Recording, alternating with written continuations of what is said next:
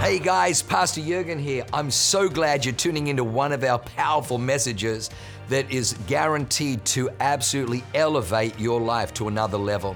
At Awaken, we only want to preach fresh, real, powerful to help you grow stronger in your walk with God, develop your faith so you can take more territory. I'm praying that God blesses you and enriches your soul as you listen to this amazing word from God. God bless you.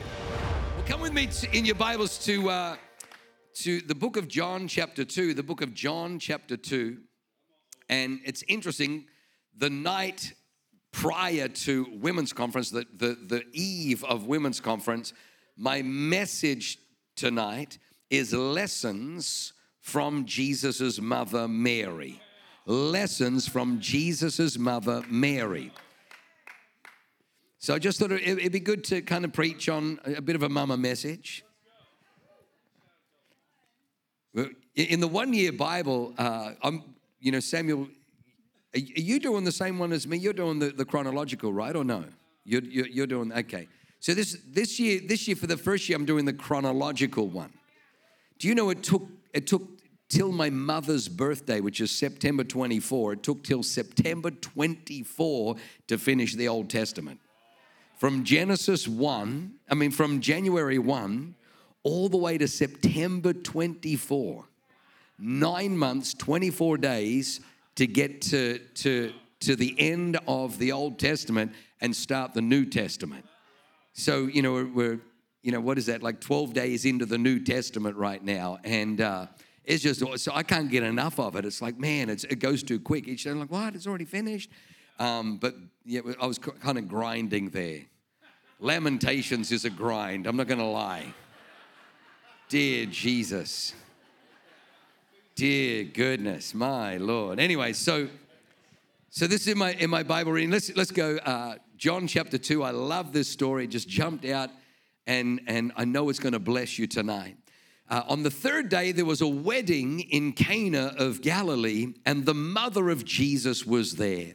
So a lot of people give us a hard time, especially you know former Catholics or you know, will say, you know, or even present day Catholics, you know, you really don't revere or honor Mary. And the truth is, we, we don't worship Mary.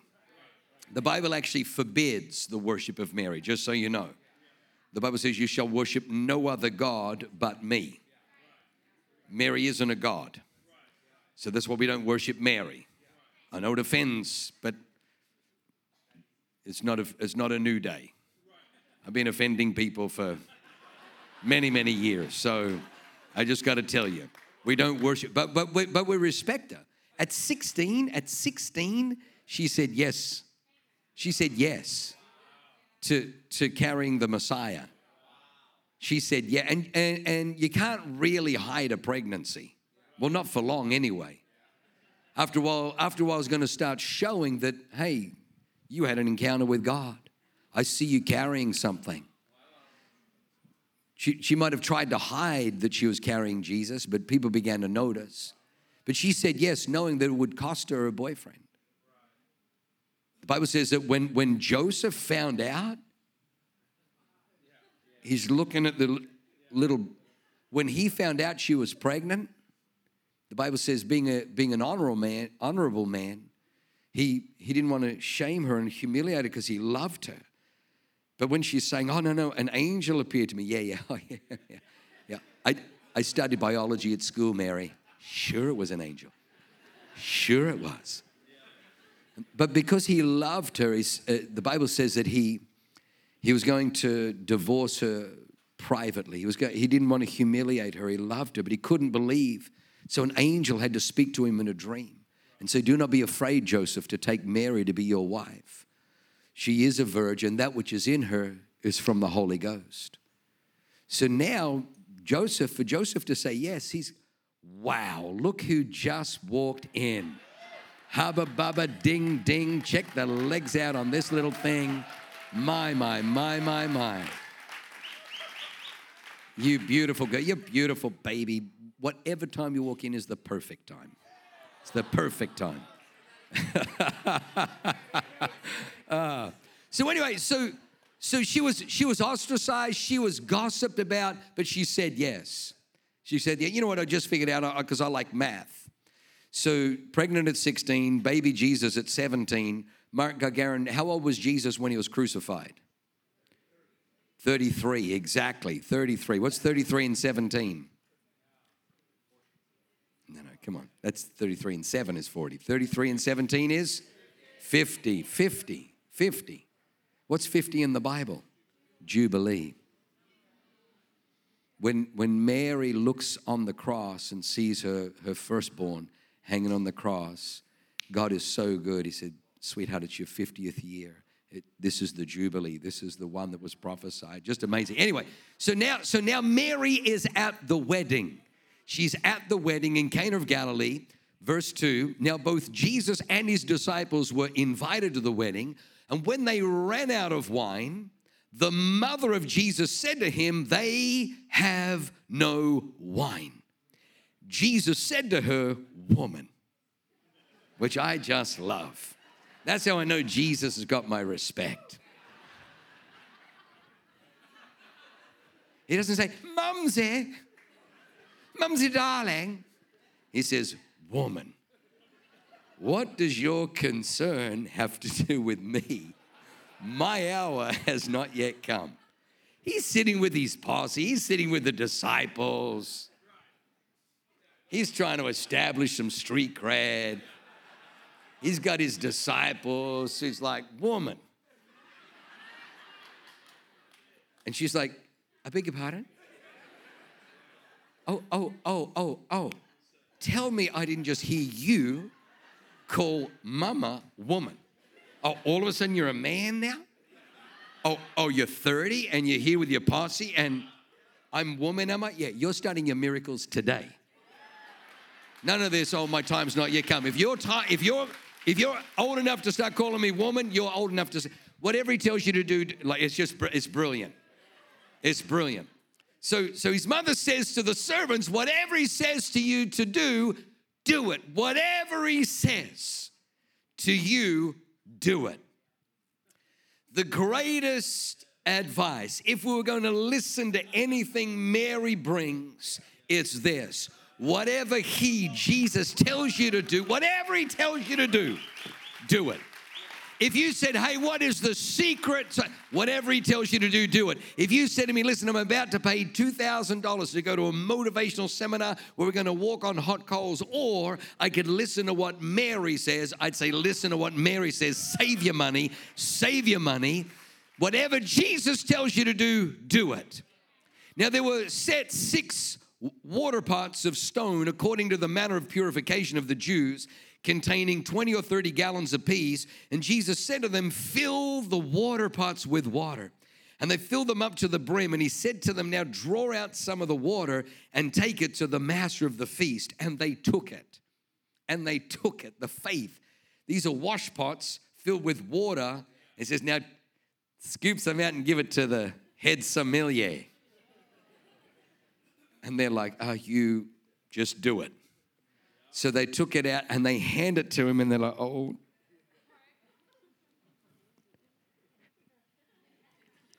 And he goes,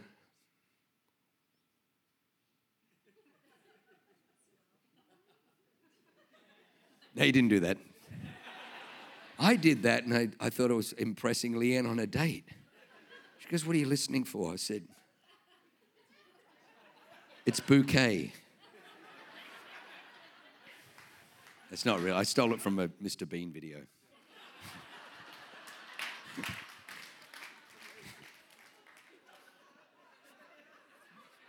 anyway, so anyway, you guys are distracting tonight. I'm not sure what it is. It's the women's conference or something. Maybe it's just me. Anyway, so they took it to the master of the feast. When the master had tasted the water that was now made wine, and he did not know where it came from, but the servants who had drawn the water knew. The master of the feast called the bridegroom, and he said to the bridegroom, Every man in the beginning of the feast sets out the good wine, and when all the guests have drunk, then they bring out the inferior. But you, you you're, you're, you're, you're like anybody I've, I've ever done a wedding for. You have saved, you have kept the best wine until now. This is the beginning of the signs Jesus did in Cana of Galilee. And it manifested his glory, and his disciples believed in him. His disciples believed in him. I'm going to give you three quick thoughts. The first one is first impressions last. First impressions last. What I love about this miracle is it's the first of the miracles. The first of the miracles. And every mama wants their wants their child, whether boy or girl, wants their child to make a great first impression. Like, I'm not sure if you had a mama like I did that had a handkerchief. She always had a handkerchief. In her handbag, she'd have a handkerchief. And it didn't matter where we were going, she'd stop, stop, and then she'd get down like this, and she'd pull the handkerchief out, and she'd lick it, and she'd she'd tear the skin off my no, she'd she'd wipe the whatever whatever food, whatever stains was on, she would like, and we would fight, and she would slap us till we held still. Because she was determined we were making a good first impression. I, remember, you know, in, in Australia they have school uniforms, Peter. Everyone wears school uniforms. Everybody looks the same. And so our school uniform was like dark brown shorts and a light brown shirt. Dark brown shorts, button up shirt with a collar, you know, because I went to Mount Brown Public School. And so I told my mother, I said to my mother, I said, you know, Mama, tomorrow is is photo day. Tomorrow is school photos. And so, school photos, you're meant to turn up with your, and we, we did have like, you could, if you wanted to, wear a tie. But my mother, like, and I was trying to fish for it. I, was, I told the media guys I'm going to try and find it. I just ran out of time at home. It's somewhere in a box somewhere. But our school photos, I, I'm like, I think I was eight and my little brother was six. This, everyone's got brown shorts and this light khaki shirt, except one jackwagon in the photo. There's one young man in the photo standing there like this with purple trousers, a white belt, a yellow turtleneck with a red tennis vest. Everyone else is in school uniform. One of these things is not like the other. One of the and my mum would look at it with pride. Yeah, you see, you don't know which one's my son? This one here. This one, just in case. Oh, no, no, this one. This one over here. Yeah, the one not wearing the school uniform. This one here. So Jesus, Jesus is like, Mom, Mom, what are you doing? What are you doing? Like, are you serious? Do you know how many Baptists are going to be upset if I, my first miracle is turning water into wine? Like, do you know how upset the religious people? Do you know how much harder it's going to be for me to talk with the Pharisees when they find out in his first miracle, you're like he's from God. He turned water into wine, like turning water into. You only get to make a first impression once. You only get to make a first impression once. He turns water into wine. I mean, I can imagine the angels in heaven. They're, you know, they're all taking bets. What do you reckon his first miracle is going to be? Well, these are, these are angels who went to cherish and they got a little bit carried away at the fun of Casino. And they thought it'd be fun to just bet on what miracle. G- it's innocent. It's, they're not playing blackjack. They're not black. They're, they're just, anyway. And so, so and some of the some of the highest, you know, it's like, oh, it's got, he's going to raise the dead. He's, he, he's, he's, he's the one who brings life where there's death. He's raising the dead. Other ones, he's going to cleanse a leper. He's going first miracle, he's cleansing a leper to show that no matter how sin, how jacked up we are, he can make all things new. He can make us clean. He can restore everything that was lost. And so the, the bets are going on. Now he's going to open the eyes of the blind because he come to restore vision. He come to restore hope. He come, and, and yet the first miracle is Jesus turns water into wine.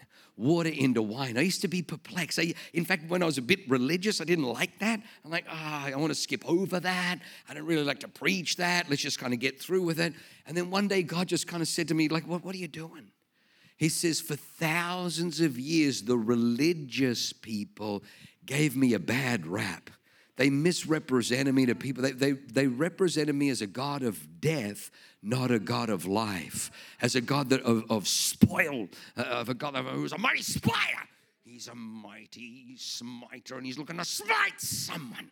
There's somebody sinning down there, Gabriel. Just point him out so I can smite them. Arr. I'm a pirate god, Arr, and I smite where I find sin. Arr. But instead, he turns water into wine. He turns water into wine. He turns, and, and it was, they'd run out of wine. They'd run out of wine. It was the groom's responsibility to make sure there was enough wine. So the groom, I'm not sure whether he was a cheapskate. He obviously wasn't good at math. We, we, we don't know, we do not know the issue that was in play. All we know is this that Jesus covered whatever his the Bible doesn't tell us whether he was a cheapskate. He might have been, he might have been a miser. And Jesus, like, dude, I'm going to turn water into wine, but I need to turn your poverty mentality. You're passing trees of abundance to eat from a tree of lack. I need you to, to shift your, because you're about to get married. You can't go into married thinking, oh, well, you know, how cheap can, can I be with my wife? How, you know, how, oh my gosh, she costs me how much? She's going to cost you everything you have. She's going to cost you everything you have. No, it's serious. It's serious. One day, Cain and Abel are walking with, with Adam, and when they were little boys, and they look and they're like, Dad, what's that? And he goes, It's the Garden of Eden. It's the garden. There's an angel with a sword. Yeah, yeah, it's true. That's where we used to live, kids. That's where we used to live. How come we don't live there anymore? Well, your mother ate us out of house and home. Now, that may not be true. I, that may not be true. I'm just telling you what Pastor Samuel told me. Pastor Samuel told me that.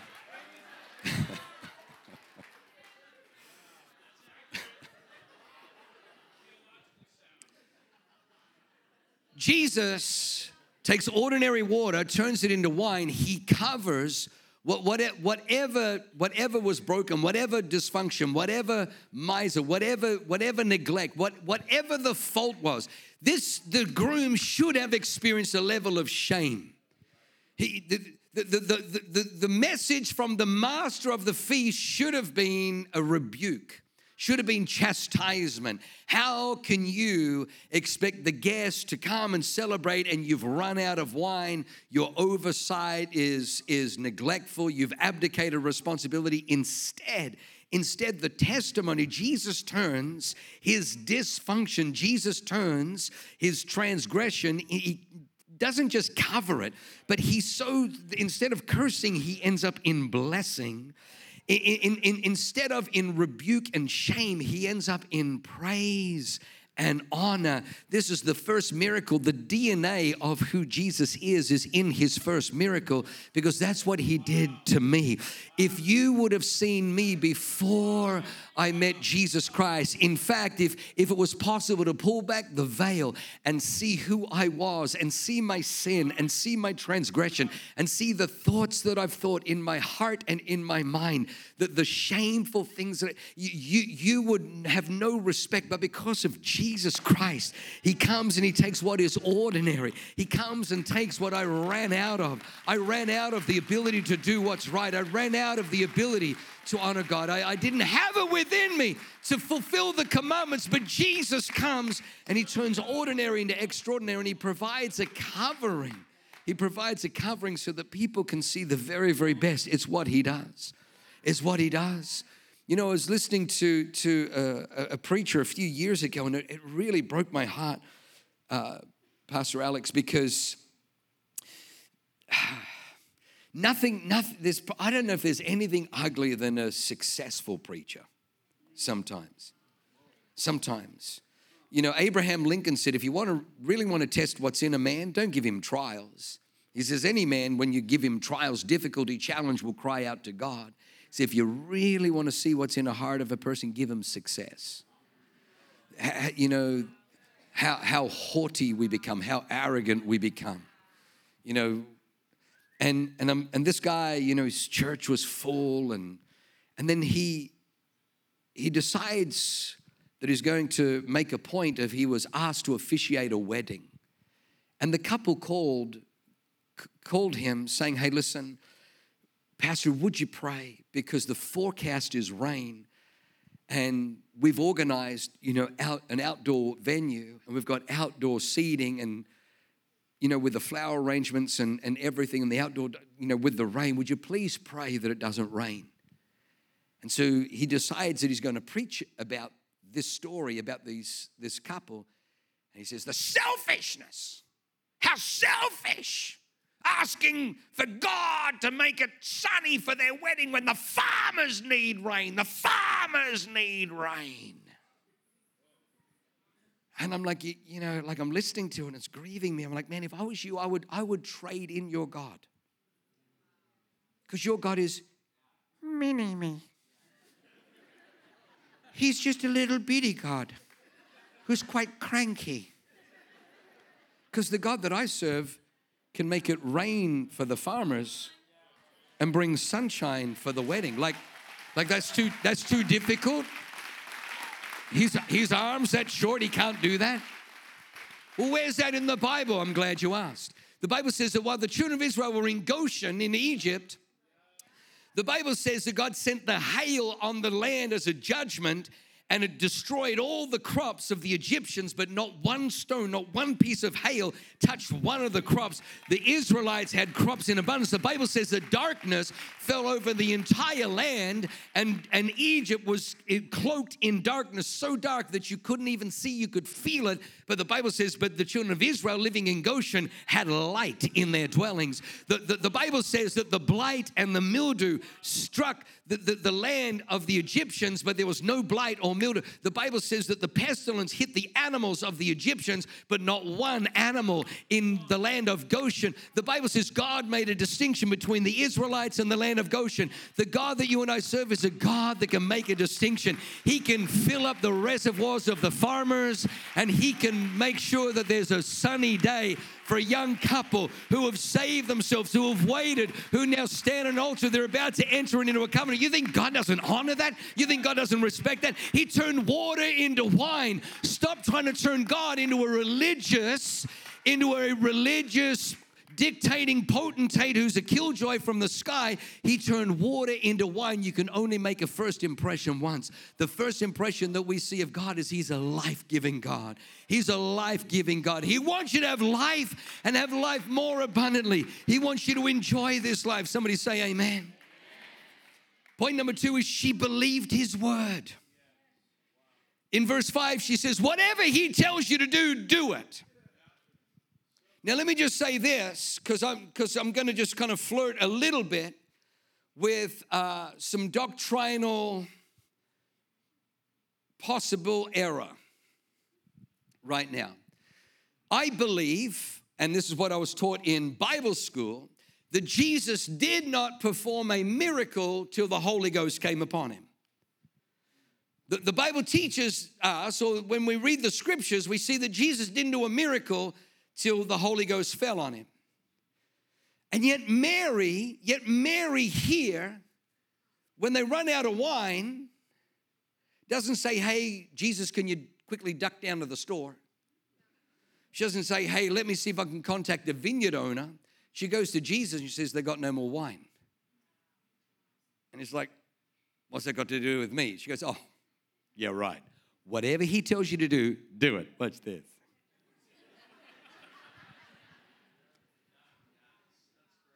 So I was trying to, I was trying to reconcile it. And, and the truth is, the truth is that in the beginning, the Holy Spirit was hovering over the face of the waters, and then God said, Let there be light, light was. So I believe that the Word activates the power of the Holy Spirit.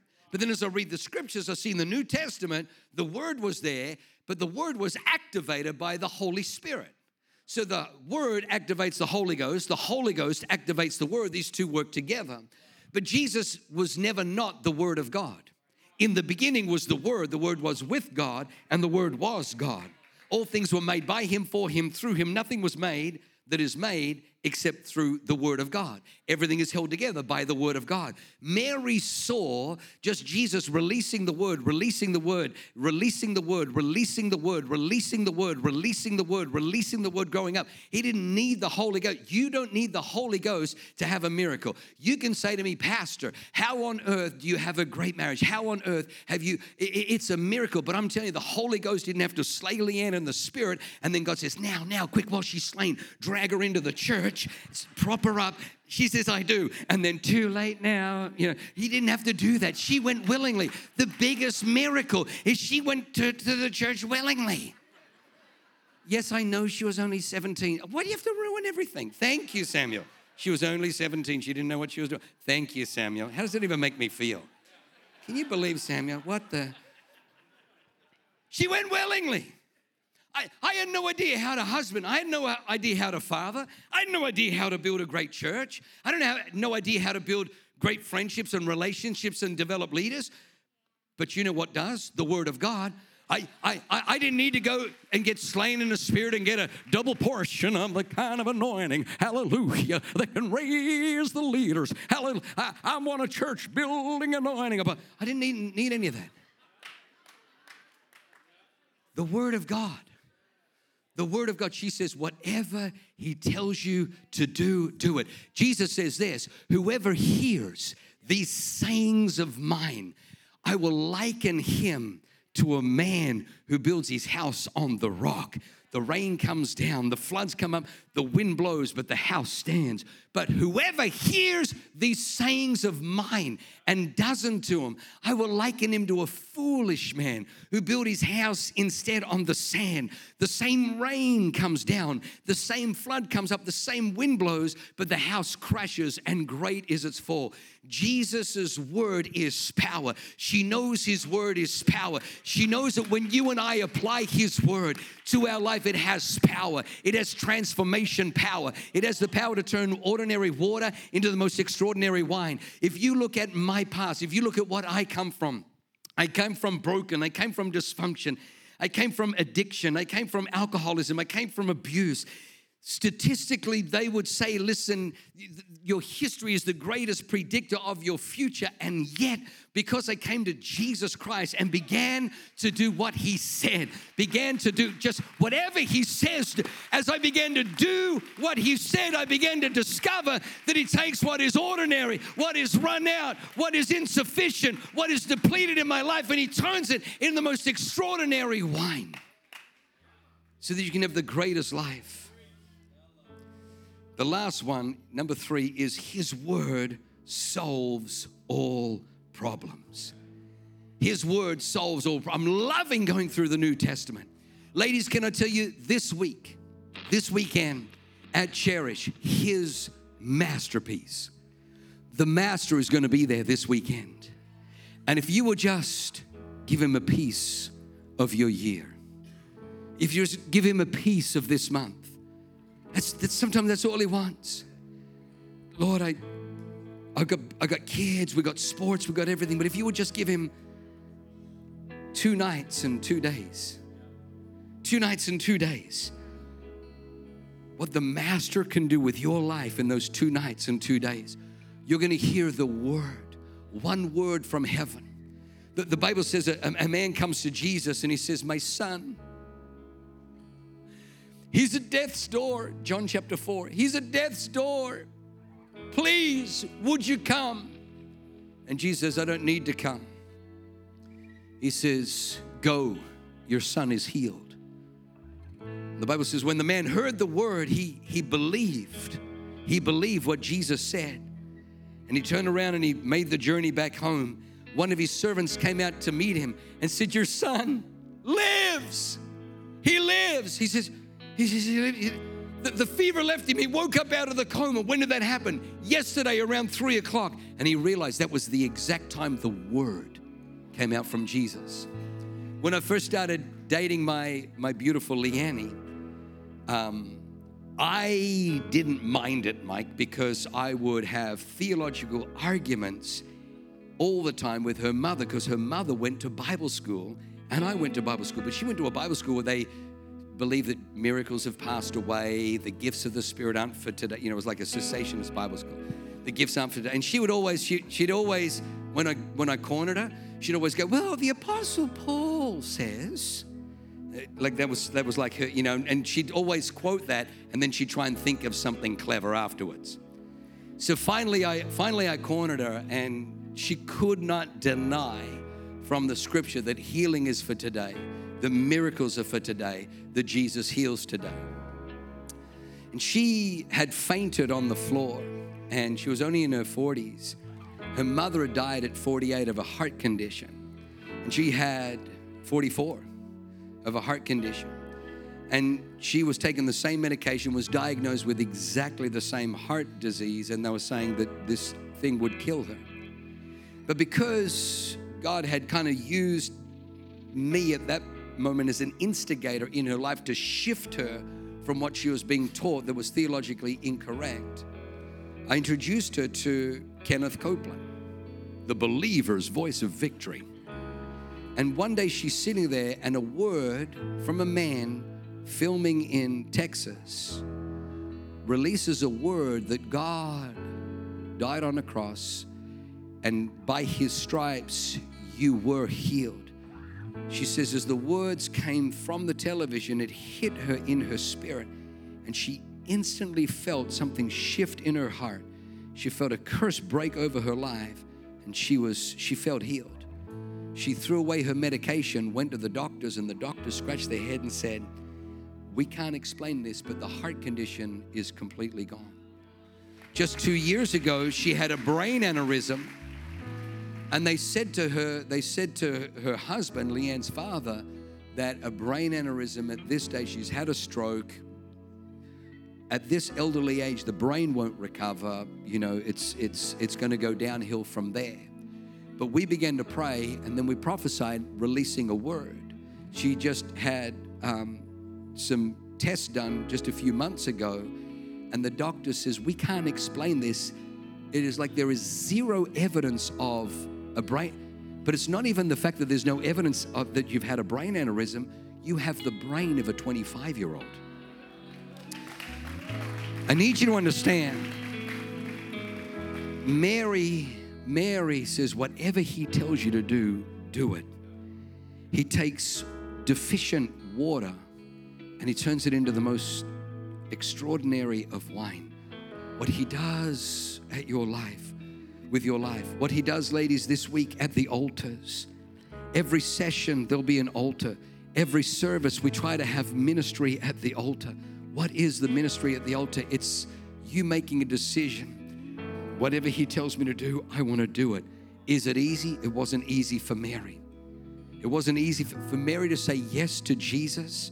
She had to take on the ridicule of her friends, the mocking of a community, the, the, the penalty for being pregnant out of wedlock in Israel, in the, the religious zealots, was they could take her out and stone her to death. She could have been stoned to death. She could lose her life and yet she was willing to stay, say yes. She was willing to stand up for Jesus.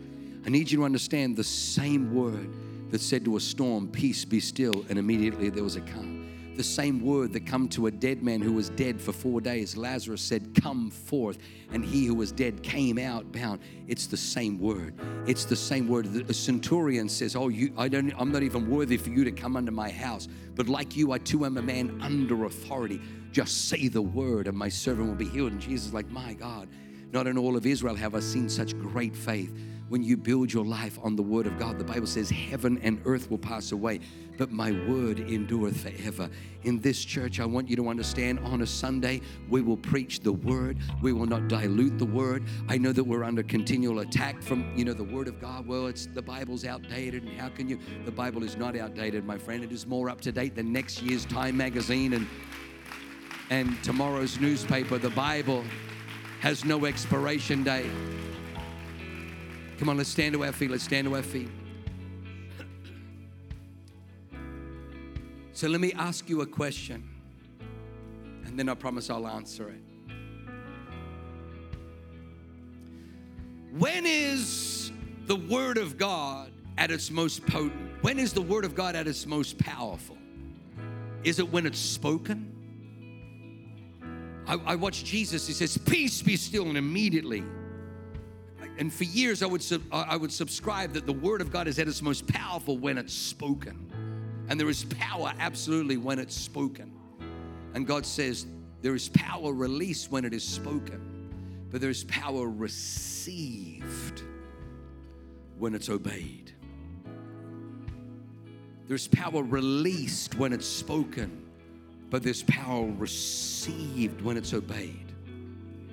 Every Sunday, every Wednesday, our, our, courageous pastors, our courageous leaders will speak the word of God, and there's power. Power. The, one of the saddest scriptures I read is, is Jesus was in a house, you know, where they drag the paralytic and have to go through the roof. And the Bible says, and the power of the Lord was present to heal them all. So power was power was power was present to heal them all, but only one person got healed.